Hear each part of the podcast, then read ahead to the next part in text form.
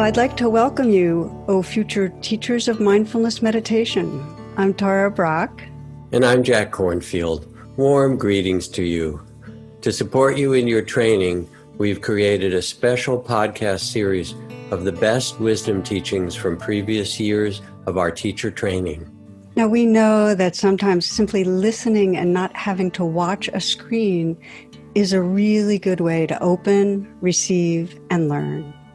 The wisdom you'll hear is timeless, so while you may hear references to time, you'll easily connect with the truths that are being shared.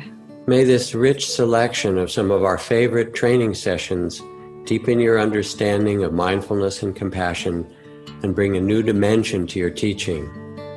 We hope you enjoy these special recordings. Many blessings.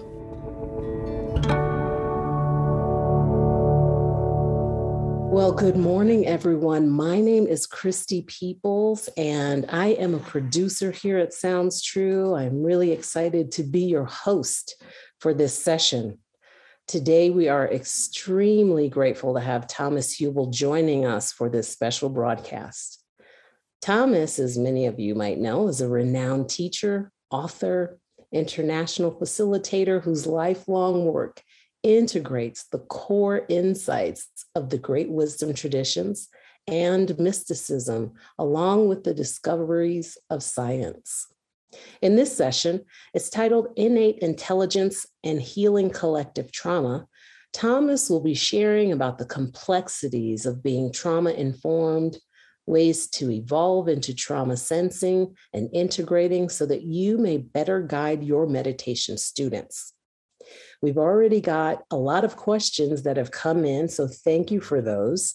We're also going to have time for Q&A and I'm going to probably call on a few people to uh, offer their questions as well. So we're going to try and do a mix of questions. Please be sure to use the raise hand function when that time occurs. So without further ado, I want to welcome Thomas. Thank you, Christy. Yes, a warm welcome, everybody. I can see everybody at once, but uh, I'm happy we are here.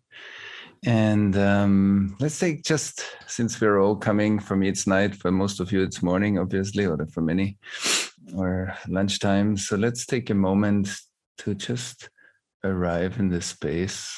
We're all kind of experienced with the presencing or mindfulness practice. Just a moment to feel the body aliveness.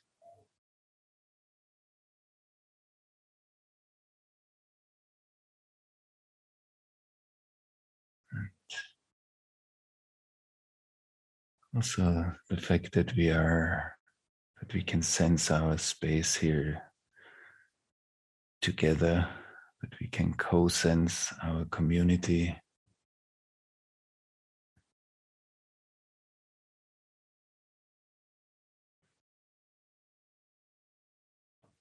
Oh, great.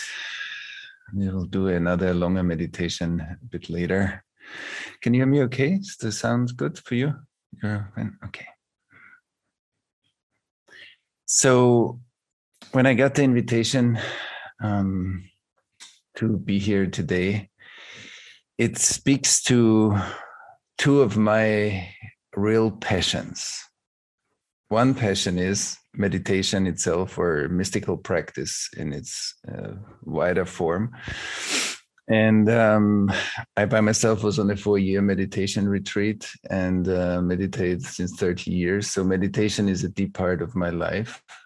There's another passion that came through my work in facilitating groups and then large scale groups and events around collective trauma and then seeing in my also in my students that are studying meditation seeing the effects of how trauma impacts their meditation practice. And then i thought wow that's great because that's uh, that combines two of my passions like healing and and uh, meditation transcendence and mystical practice. And so i want to share a little bit at the beginning with you then we'll do a practice and then we'll have some time for um, questions at the end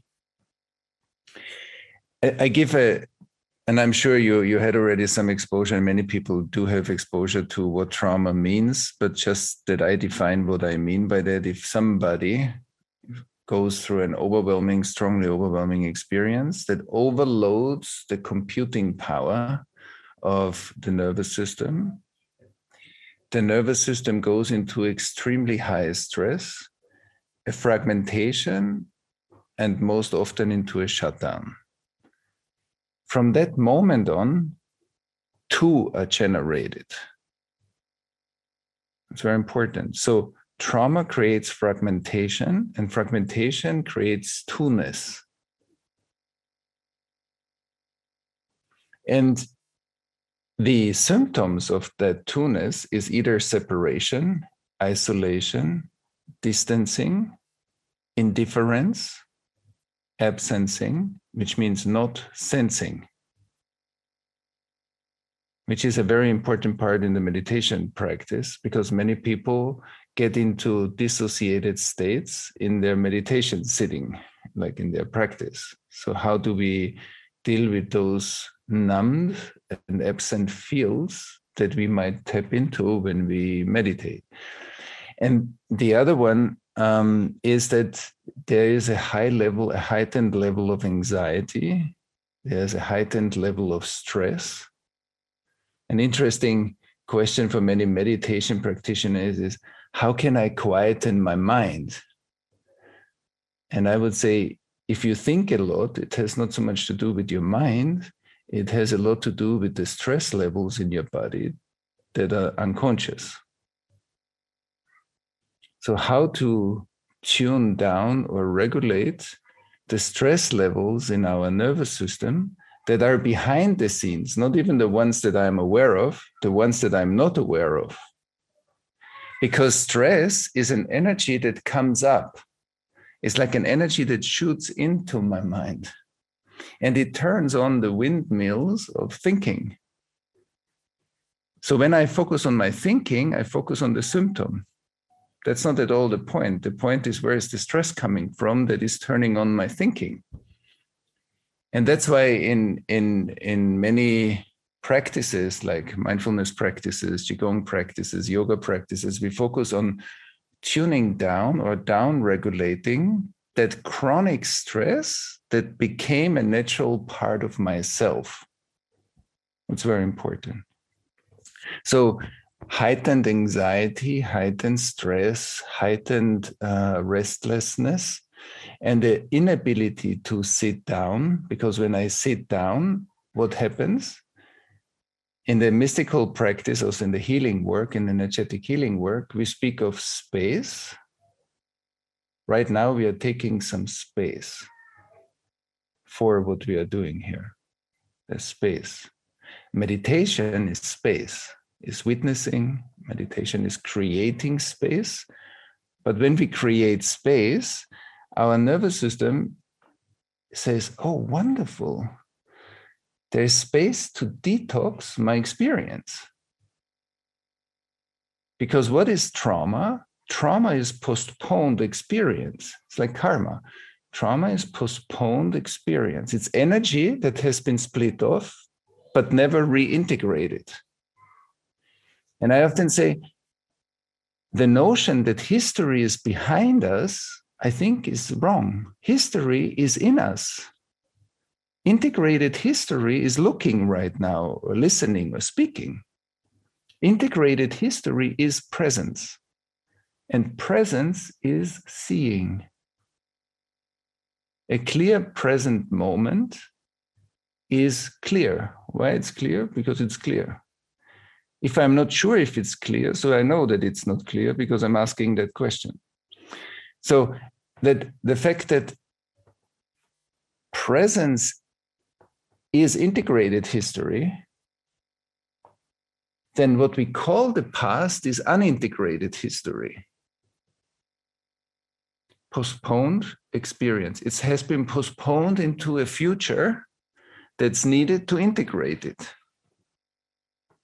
So when meditation practitioners sit down, often their nervous system says, Oh, that's so kind of you to create exactly the circumstances for me to detox my psyche and to detox all the stuff that has never been looked at because there wasn't space, it has been held.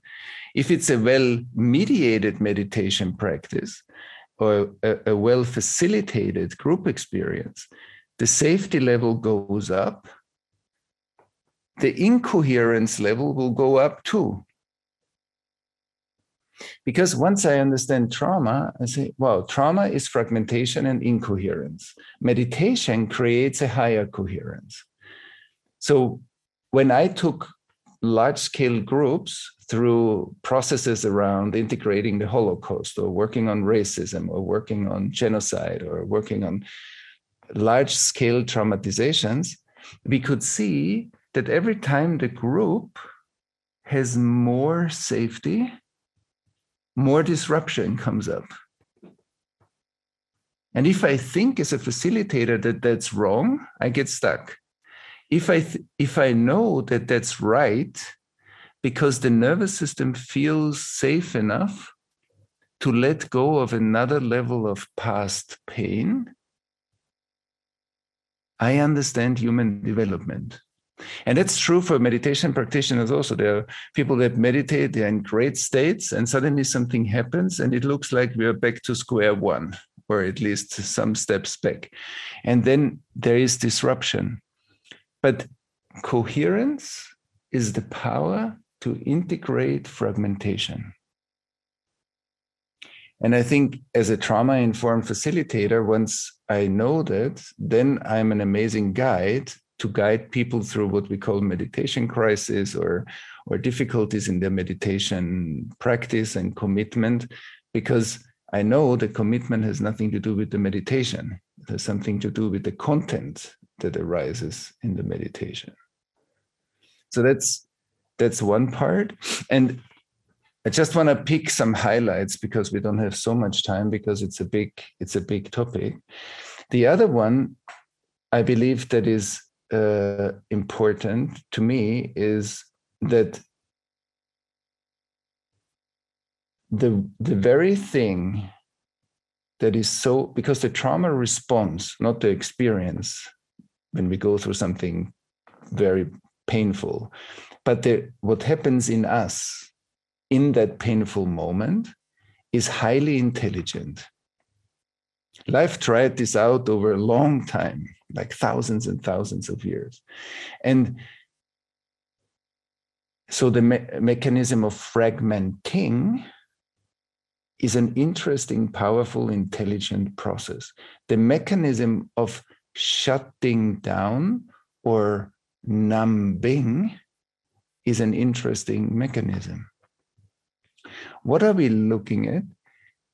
I often say one definition of healing is the restoration of the original movement. When people are in flow states, they usually don't turn up at their therapist's office.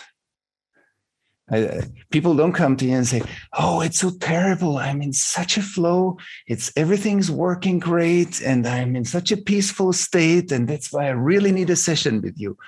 Most probably, that's not going to happen and if it's going to happen then it's interesting but it, most probably people come because yeah this is stuck or it's hard for me to meditate or it's hard for me in this part in my life or so why because we always deal with the reduction of movement.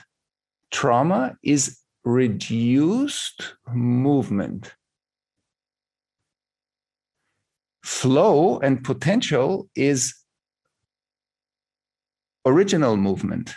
So trauma always creates a tension with the original movement because it's slower than the rest. And so for us, that means that on the one hand, the reduction of movement or the numbing or all the defense mechanisms that come out of trauma impacts for a person or recurrent trauma impacts for some of us that grew up in, in those circumstances first of all, are highly intelligent mechanisms. One of them, I think, is very important for meditation is absencing. Let's say absencing is similar to first time I, I flew to Kathmandu to bring a group of our training, a three-year training to the Himalayan mountains for a meditation retreat. I sat on the plane, I looked down onto the city and I thought, wow. Because in Kathmandu, they turn off the light in a quarter of the city every four hours or something like that.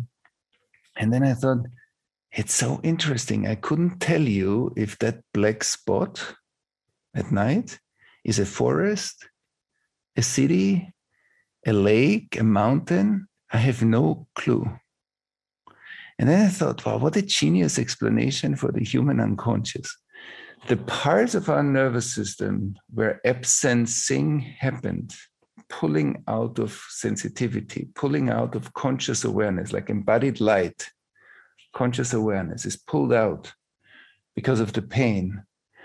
Then when I, the self, me on the plane, has no idea what's happening there. So the self, the meditator, has no reference in him or herself.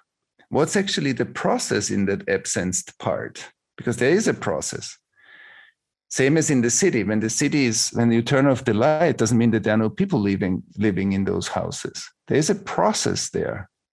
So in the human unconscious, there is a strong process, but without awareness.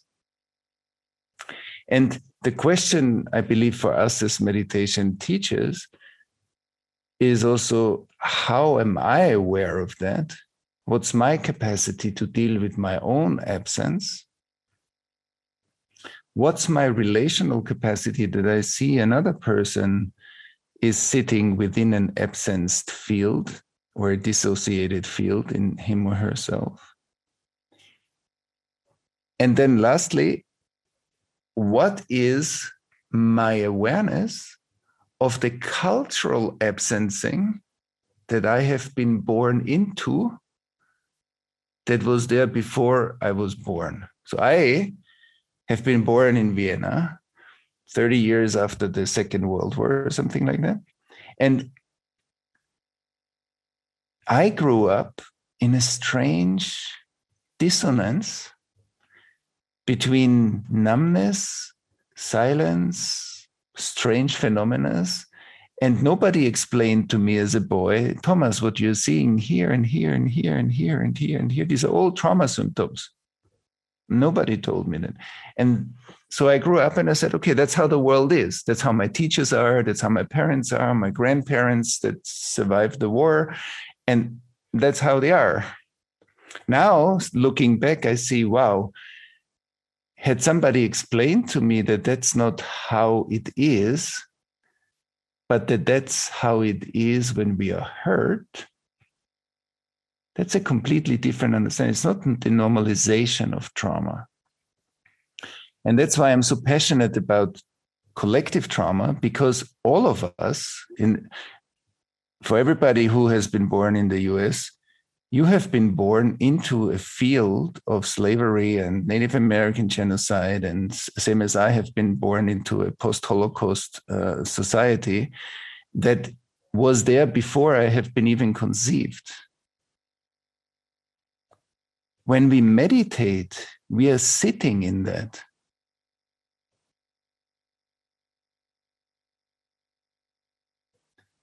And when meditation means the increase of awareness, the increase of embodied light, like enlightenment, like more embodied light, conscious awareness in the world, and more contact to potential light, to the light of the higher consciousness, potentiality, and witnessing presence and all kinds of presencing states.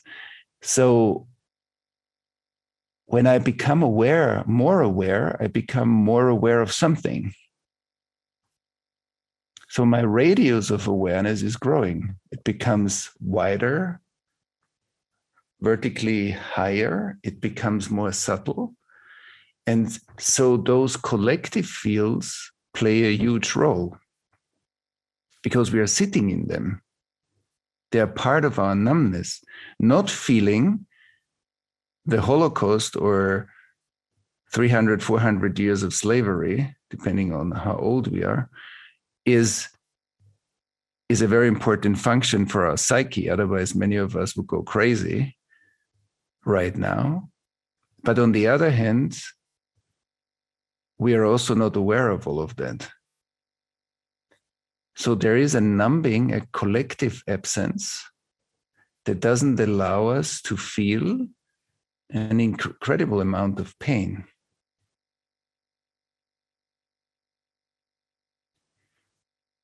But it doesn't mean that it's not here. It's here between us, that pain. But our conscious awareness is somewhere else right now. And I have seen rooms with hundreds and hundreds of people, a thousand people where the Holocaust shadow came up in the room and and suddenly we could feel what is all the time here, but super suppressed. And it's there's a collective agreement to keep it suppressed. And and that's why I thought when when I heard about your course and I thought it's it's very interesting, even if for what I'm saying right now, there isn't an immediate solution we're not looking at, we're not trying to kill the answer, the question with a solution.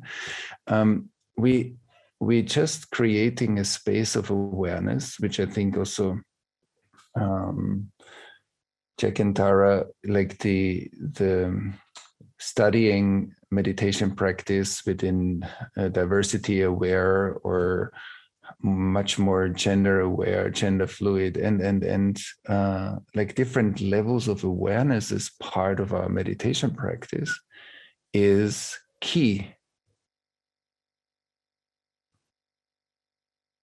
Because we are expanding our capacity to be present in more and more of the world and represent that world in us as intimacy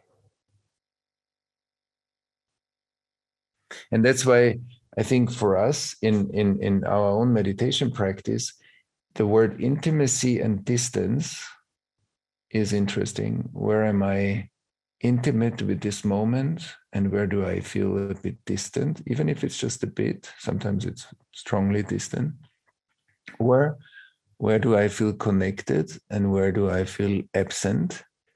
When absent is not wrong. When absent means overwhelmed I touch an overwhelmed part of myself.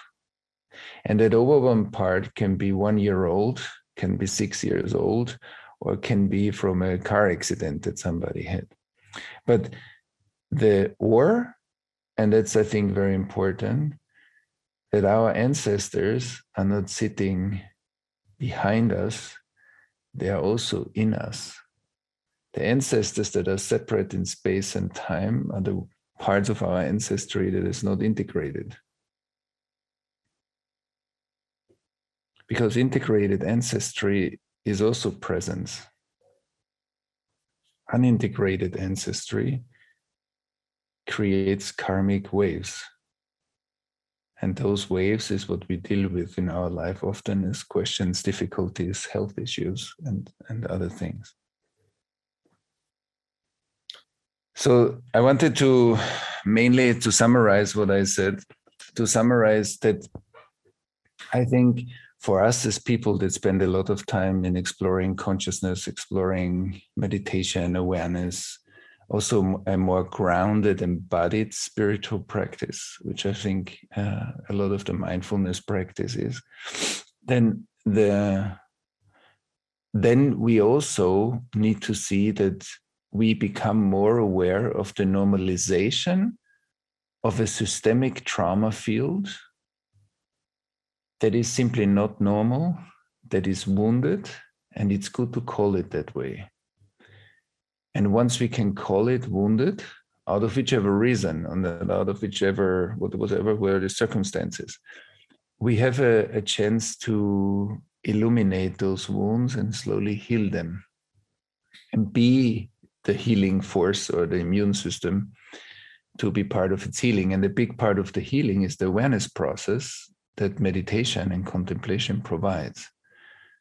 Because without me being aware of it, I can't heal it.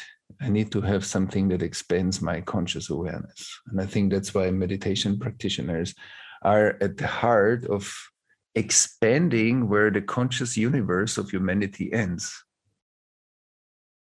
So the conscious universe, our conscious universe ends. When I was sitting in those Holocaust processes, for example, I could clearly feel that here in the room, none of us can go beyond that barrier.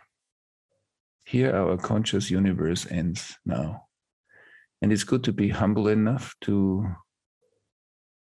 bow down to the fact that there, there's an edge to our conscious awareness that many if many of us share the same trauma field then most probably there is an edge of the awareness that we can bring together. But the the humility to accept it is the beginning of an opening gate. Because i bow down i've once in in uh, Nepal, a prayer came to me, and one line of the prayer is I am grateful for what I see, and I'm grateful for what stays hidden, because this is thy will, and that's why I'm here. And why because as a spiritual practitioner i i might run into the illusion that seeing everything or knowing everything is the aim or that's where we gonna go or that's what would be great. But that i can see that in the not seeing is intelligence not malfunction or not not being able to. Everybody's defense mechanism is intelligent and i think if if in in the meditation practice i can find that kind of more compassionate relation to myself that i'm exploring my intelligence not my dysfunction then love can slowly expand into the areas of myself where maybe there's a lack because trauma often creates a lack. Uh, there's something is missing scarce. And um, and so and also noticing when we or our uh, meditation students are touching on dissociated or absent fields how we support them the best to to notice that and give them tools how to work on that with us or by themselves to come back to connected places in themselves and slowly expand from a resource place and not stay in that loop in themselves. But maybe we can, I see the time's flying, maybe we can do a short practice together and that speaks a bit to, to the different fields. And um, and then that we have a little bit space for questions afterwards. And I would like in our practice, we are um, looking at the coherence of our physical, emotional, mental, relational, and awareness awareness based field, and um, we can do that together. And and I will guide you through a few questions, and uh, and then we make some space for Q and A's.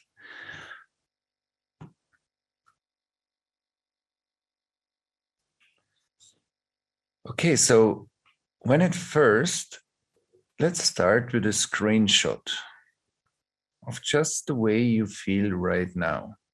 Just a screenshot. Physically, emotionally, mentally. Screenshot.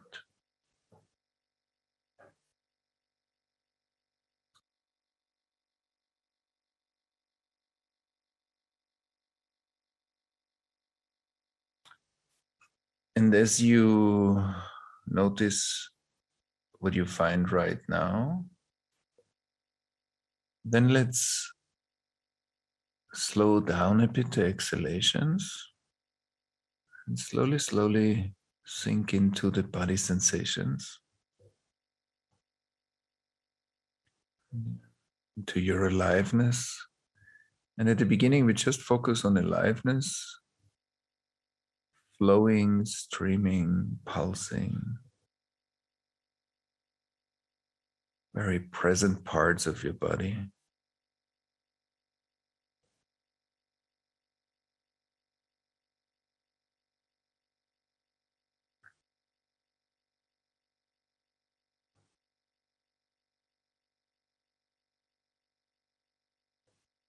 See if you can keep your attention for a few moments just on flow. Flow equals integrated history. In flow, we participate in hundreds of thousands of years of living, integrated life.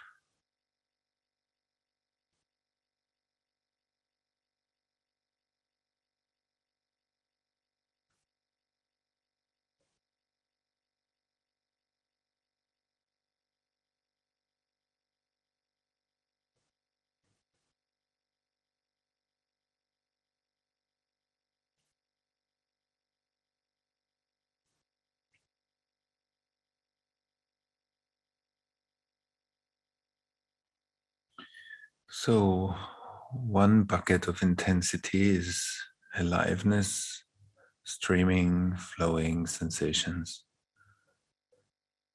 Another area of intensity that we might find inside of ourselves is tension and stress. You can look where in your body do you feel tension, tightness, or kind of a heightened activation or stress level.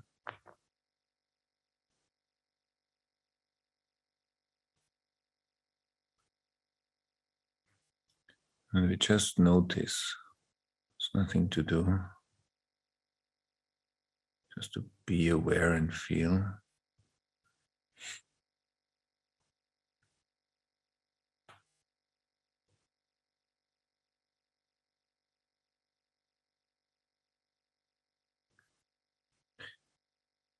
And then maybe the last part is areas in the body that are harder, much harder to feel. They're more absent, reduced. I don't feel I have so much access to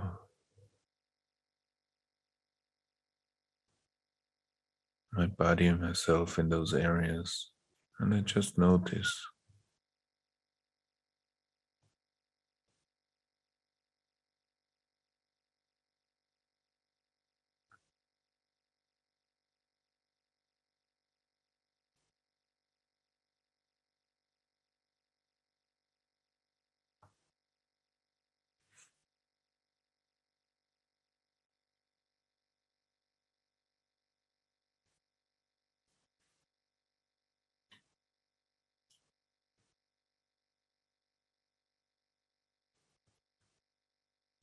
Then, when you switch for a moment to your emotional awareness,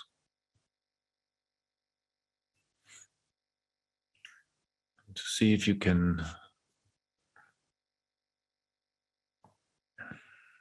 name an emotion, even if it's very slight or subtle, that is present right now.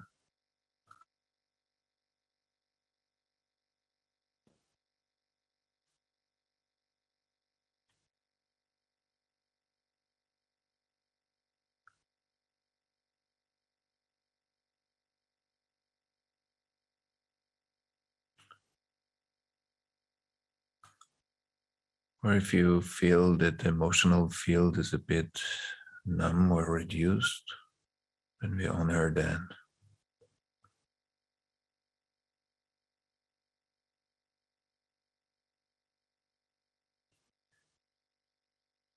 And just as a process, how did you switch from your physical awareness to your emotional awareness? What's the mechanism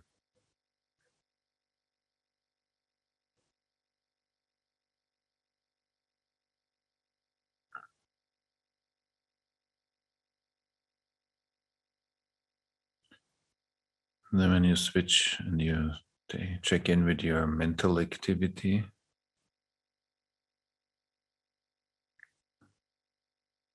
Is your mind calm and quiet, spacious, busy, activated, circular thinking, inspired?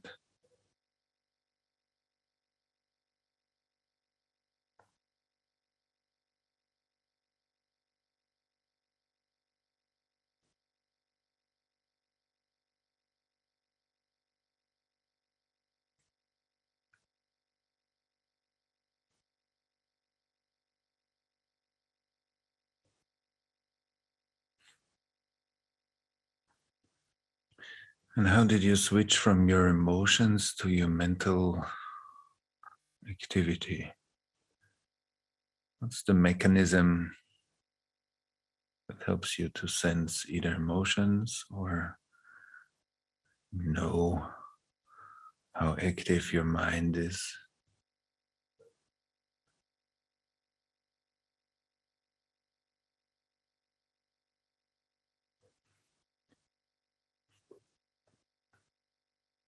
And then one more step. What's right now aware of you feeling yourself? I feel my body. I'm aware that I feel my body. What is aware?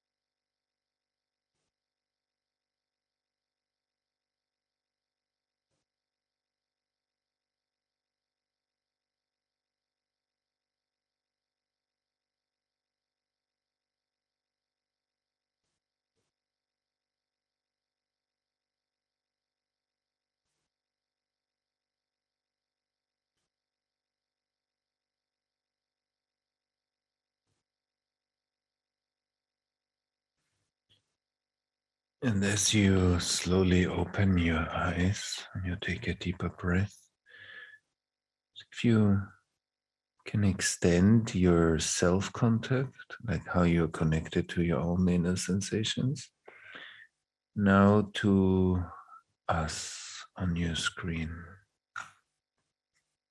But gently, without, see if sometimes we open the eyes and we disconnect a bit, or I stay connected and I extend my sensing to you on my screen.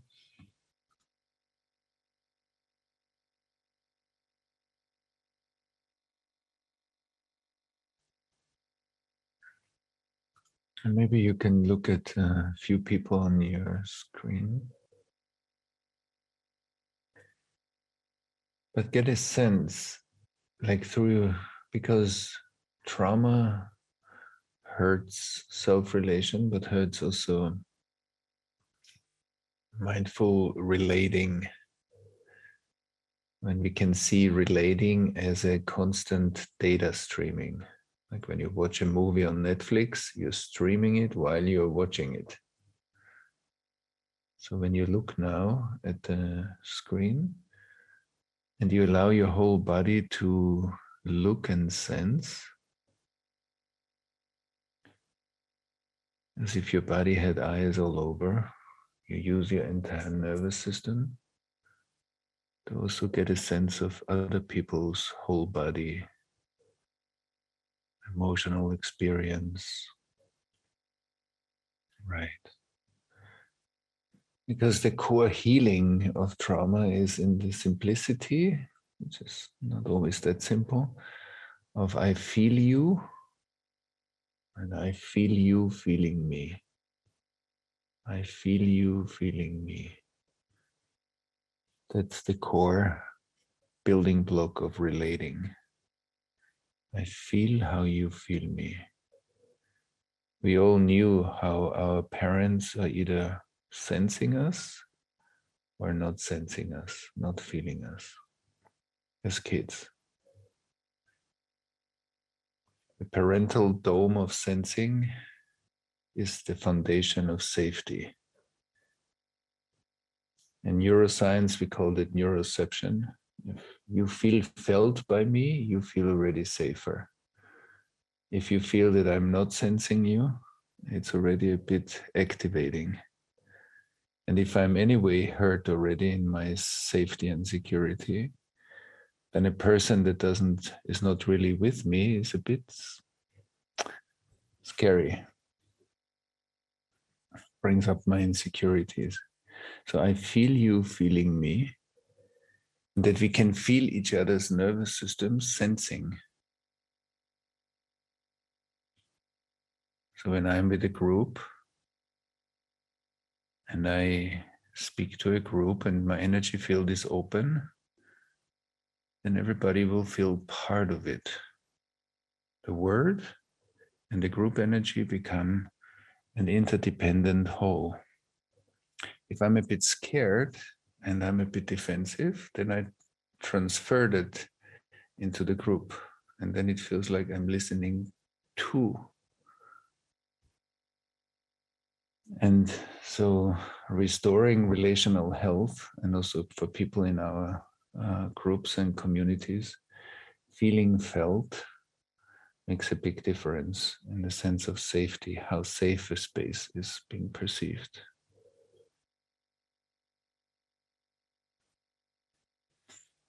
And it's one of the superpowers to heal trauma. So it's one of the human superpowers presence and relating Well, great. I I'm aware that we want to have some space for questions, and we have, I think, another 15 minutes to go. I think that's Christy. This is a, is this a good moment? It's a good moment. Yes, it's a good moment indeed.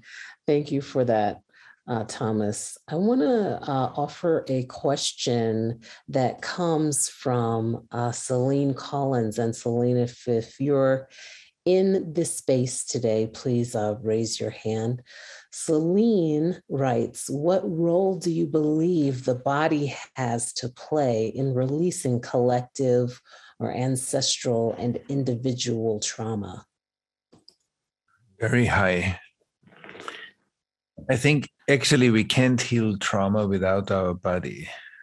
I think the body is the, the anchor of of energetic transformation. So if I want to the fragmentation happens in our physical body. And so in the relational space that is able to create a container for the fragmentation and the overwhelm that happened appropriately, there is a deep process happening in the body, in the nervous system, in the hormonal system, in the tissues, and in the organs that starts a new flow of communication. And in the mystical uh, understanding, what I call inner science, it's that that in the moment trauma heals in the body, the body becomes more whole. It's like the lights go on in this part of the city that I spoke about. So part of my nervous system becomes more illuminated. Become I, I move in again. And for many spiritual practitioners, we need to ask ourselves, did we ever move fully in? Because some of the spiritual practice is not just transcendence, it's incarnating because that's not given just by us being here, that we fully incarnated into our body, so that our energy and the physical body are logged in. And so some some people struggle in their lives, in their real lives, with real life challenges because that hasn't happened fully. For example, through hurt attachment processes.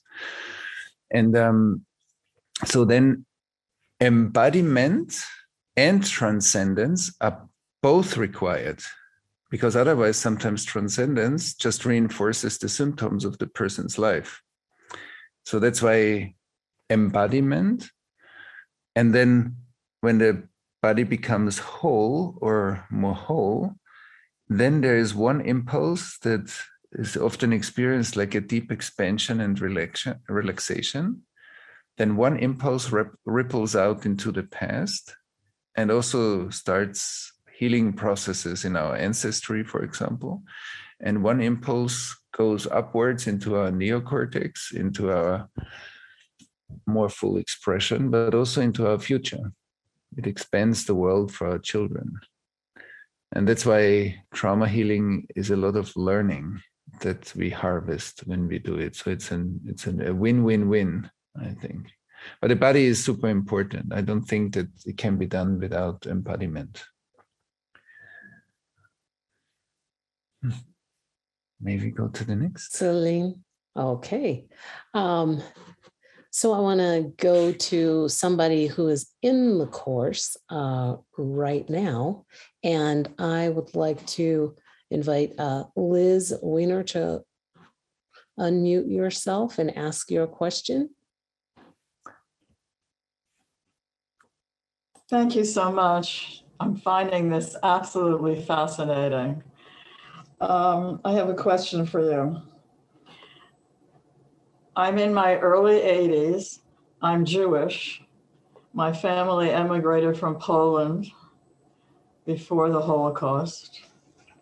I'm asked to deal with the evil of slavery and extinction of Native Americans. And what came up for me was anger that I still haven't solved my trauma around the Holocaust.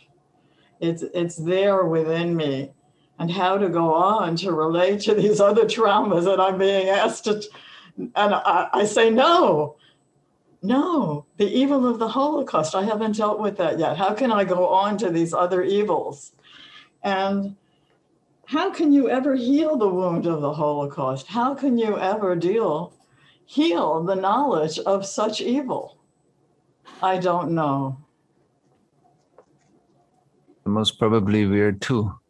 and what I, most probably we are two that don't know exactly how that works. But I, we know. I can't imagine. How does one cope with the idea of such evil? Right. And that's true. And I think one phase of the healing is that we just honor the enormity of what happened and see if there is a little more space in us to feel. Because like it's not that we we will ever heal it uh, quickly or we will heal it. It's not about that but it's about us coming closer to allow like an intimacy again and it's slow. It's like, I'm not saying it's one to hundred, but to to allow a certain intimacy again that that we that allows us to feel what the Holocaust means. Because once once it's so overwhelming that I I I'm not feeling myself when I speak about the Holocaust, then then I know maybe many things about it, but the sense making sense making is cognition and sensing as one process. And for many of us i think just thinking of the holocaust is simply overwhelming because it's so enormous. And and and there's no there's no good being done with trying to but what's great is me being at the edge of my capacity to feel. And everything that helps me to make a little step closer to become an embodied witness of the Holocaust. And embodied witness means that I can stay in my witnessing capacity fully embodied, which is very hard because it means that I will start feeling all the pain. I will feel what it means to do all those acts to do all these crimes. I will feel what it means. And I think we are so far away. That's karma that that it takes generations to come closer means it takes generations to digest through their individual life stories the Holocaust enough that we will be able to come a bit closer to feel the enormity from that you are speaking about.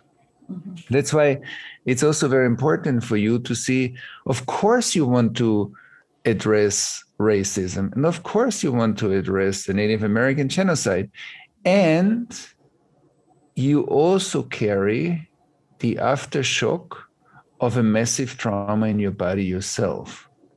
And that needs to be respected. We cannot be morally obliged, but physically and emotionally not able. We had enough of this because we like so many people went through school experiences or power abuse hierarchies where being in a certain way that is not being ourselves was asked of us many children should be in a certain way instead of being who they are when they go through the education system so trying to do it right is is not the way but I'm willing to, but I have a capacity and I need to listen to my capacity. Overwhelming myself with more trauma doesn't necessarily make it better.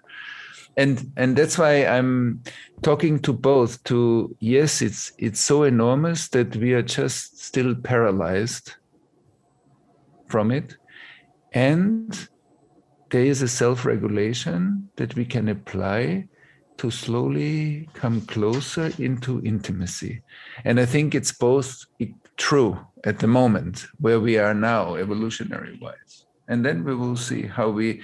And the, the third part is maybe the more people like us here pay attention, are interested, and we create the technologies, the social technologies that are necessary to heal trauma on a collective level, that we go into the next phase of healing, which I believe is collective. Then then it may be know it might speed up and we will see new phases of it. We will learn it then when it's needed so these thank are a few answers because it's a big question that you're posing. Yeah, thank you so much for addressing this because I didn't even know it was there until I started working on racism and the Native American Holocaust. I didn't even know this was still in me.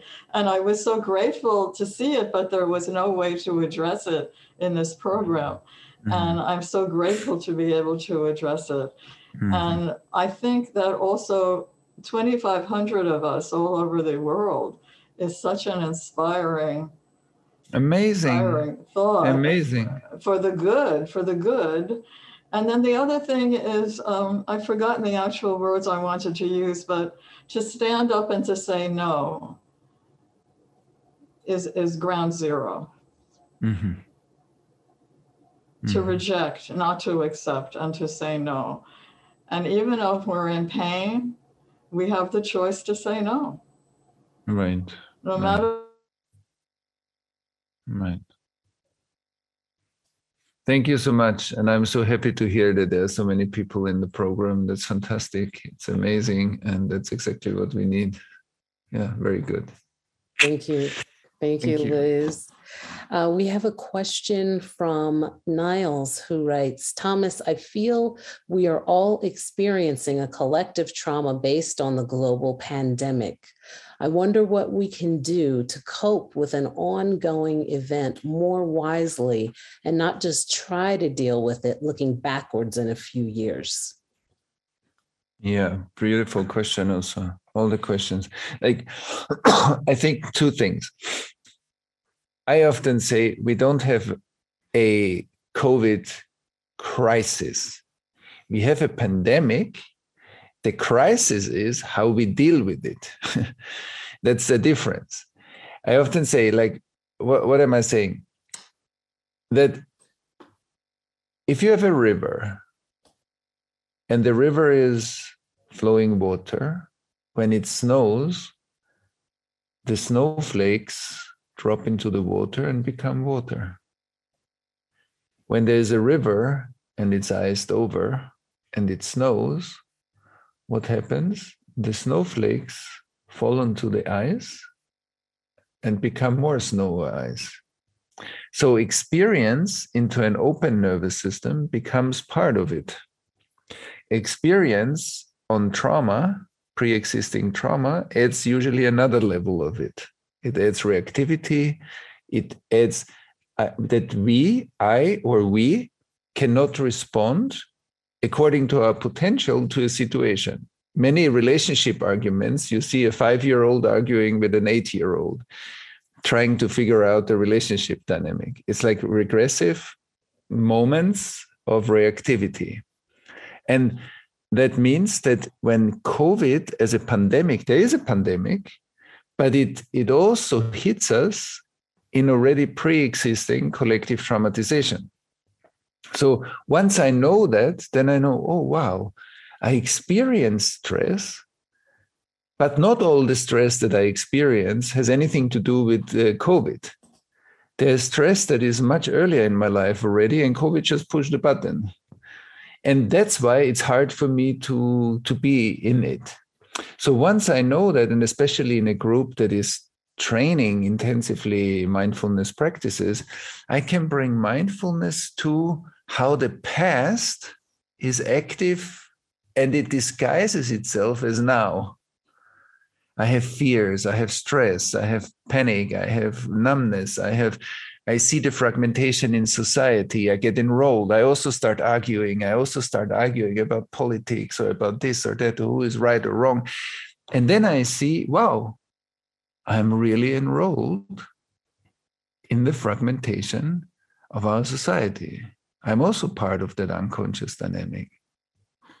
And then, of course, we find the more we are practitioners, we find faster and faster ways back into a deeper inner connection and not charging that fragmentation with more energy, but learning how to take energy out of that fragmentation and and finding ways how to be more present to it. And so what i'm saying is one is the recognition that a part of my reactivity or experience is based on my own past trauma. The second is that I have strong mindfulness practices to help me to center myself in my experience and want to have that experience. And thirdly is how can how can we create and what you're doing here is perfect like how can we create relational spaces that hold a certain value of relating or being with life where we can support each other in that process of digesting the past so that I'm really able to relate to COVID. Because if my trauma, if the Holocaust or if the if other massive traumatizations stand between me and the virus, then it looks like I'm experiencing 2021, but part of my stress is way, way, way, way back. There's nothing to do with the pandemic, but I'm I'm reacting to it that way. And I think that's important. Same as the myth, many people say, yeah, there's stress at the workplace. And I would say, no, there's no stress at the workplace. Everybody brings a lunch package of stress from home, from childhood, and then we eat together at the workplace. And then we say it's so stressful. But the stress is not at work, the stress is in our nervous systems, chronically implanted. And then we create systems that are stressful. And then we create dynamics that are stressful but that's not the root of the issue. And and i think so and and that i notice when i also get enrolled that i'm i become part of the right or wrong voices. I am for sure right and the others don't get it. So whenever i see that i get enrolled in that dynamic that i have a way how to reconnect to myself and see that temptation, but not to uh, become identified with it. I think that's that's important. Yeah, because otherwise I'm part of the other ring, and the others are usually far away, and that's uh, it's not that I feel intimately related and clear. That's different if I stand up with a no, but I can stay related, it's different than if I stand up with a no and the other one is very distant. Like I am distancing the other person. So these are practices that I think um, are are some of the core practices that are very beneficial. I know there's so much more to say, but I'm mindful of my time, so I could go on for a long time.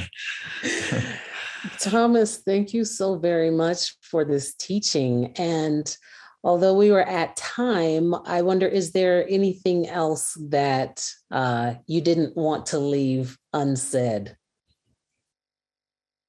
First of all, I'm very happy that you're all doing that. It's so uh, promising that so many people are studying together to to teach meditation. As I said, it's a passion of mine, so I'm very happy you're doing it and uh, that this happens. And the other thing, yes, the um, I think what I said before that for every every one of us, meditation is an entry gate into a participation in reality that has different levels of depth. All the great mystics found a gate into a dimension of life that is beyond the regular access code. And being able to participate in that deeper reality means we have to become a different internal environment that can participate in that reality. And I have, I often say in our courses that I often say, I don't believe that anybody is really meditating, but I believe that meditation comes into many people's lives. That meditation is, and somehow it slowly appears in my life through books, talks, teachers, friends, circumstances. But meditation is, it always was, and it always will be. And many of us that feel called feel the effects of how meditation slowly descends into our life. So, this also opens us a bit up to that it's not just like running a marathon it's like a mixture between commitment and and bowing down to that which descends already into our life anyway. And i think that's a beautiful uh, way to disarm the meditator in us and to also be committed to the practice because we are preparing ourselves to receive meditation in in in our life. So maybe these two things um, as a final uh, statement beautiful thank you once again and thank you to all of you who are able to join us live. If you're in the replay, I'm sure I'll be going back in the replay just to catch all the information that I might have glossed over in this powerful session. Uh, I want to invite you to come back next month when we'll be joined by Tara Brach and Konda Mason for the next live session that's titled Compassion in Action the movement toward plant based eating. And that's going to be held on December 10th. For Sounds True, once again, deep gratitude for you all for this session. I'm Christy Peoples, thanking you for being with us. Take care, everybody.